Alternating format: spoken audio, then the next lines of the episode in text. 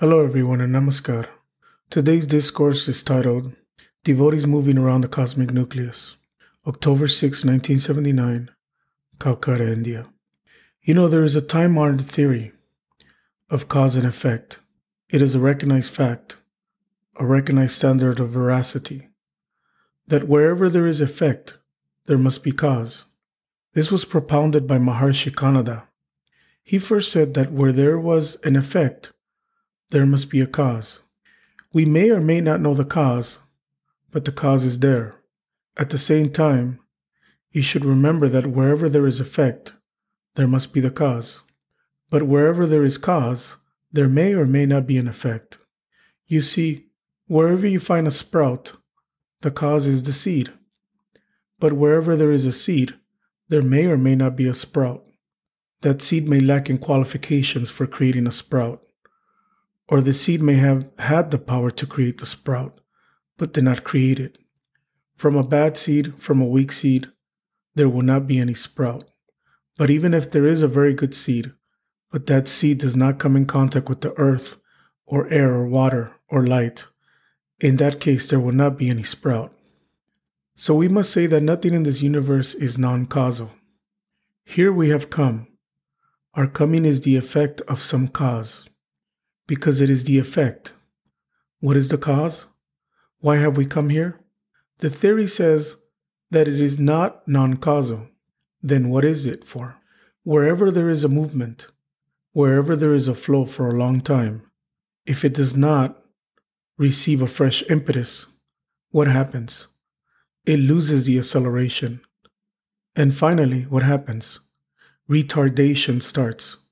In our human society, there was want of acceleration from the very start, and now the retardation has also started. Now humanity bleeds. The future is dark. So we have come here to do something. I have come here to do something. And you have also come here to do something. My coming is significant, and your coming is no less significant. We have come with a mission, and our lives singularly and collectively, are a mission. Not missions. Ours is a collective mission. Here, we all are one. We have come to do something, and that is the causal factor. And what will be the effect? The effect will be that the world will realize that humanity is one and indivisible, and no power in heaven or on earth can destroy this glorious humanity. We have come here to save humanity, and we will save humanity. Another thing, we have come. Our coming is not non causal, it is causal.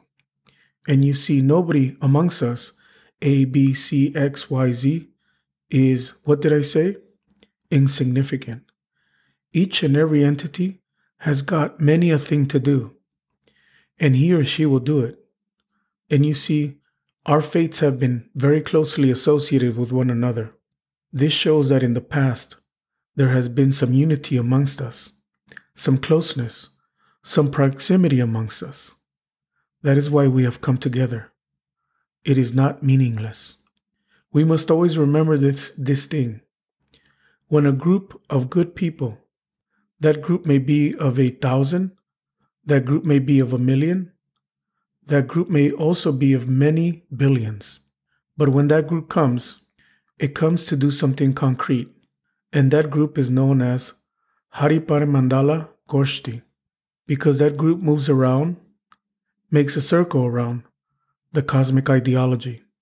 So you have come here to form a strong, well knit Hari Mandala for the coming generation. Thank you.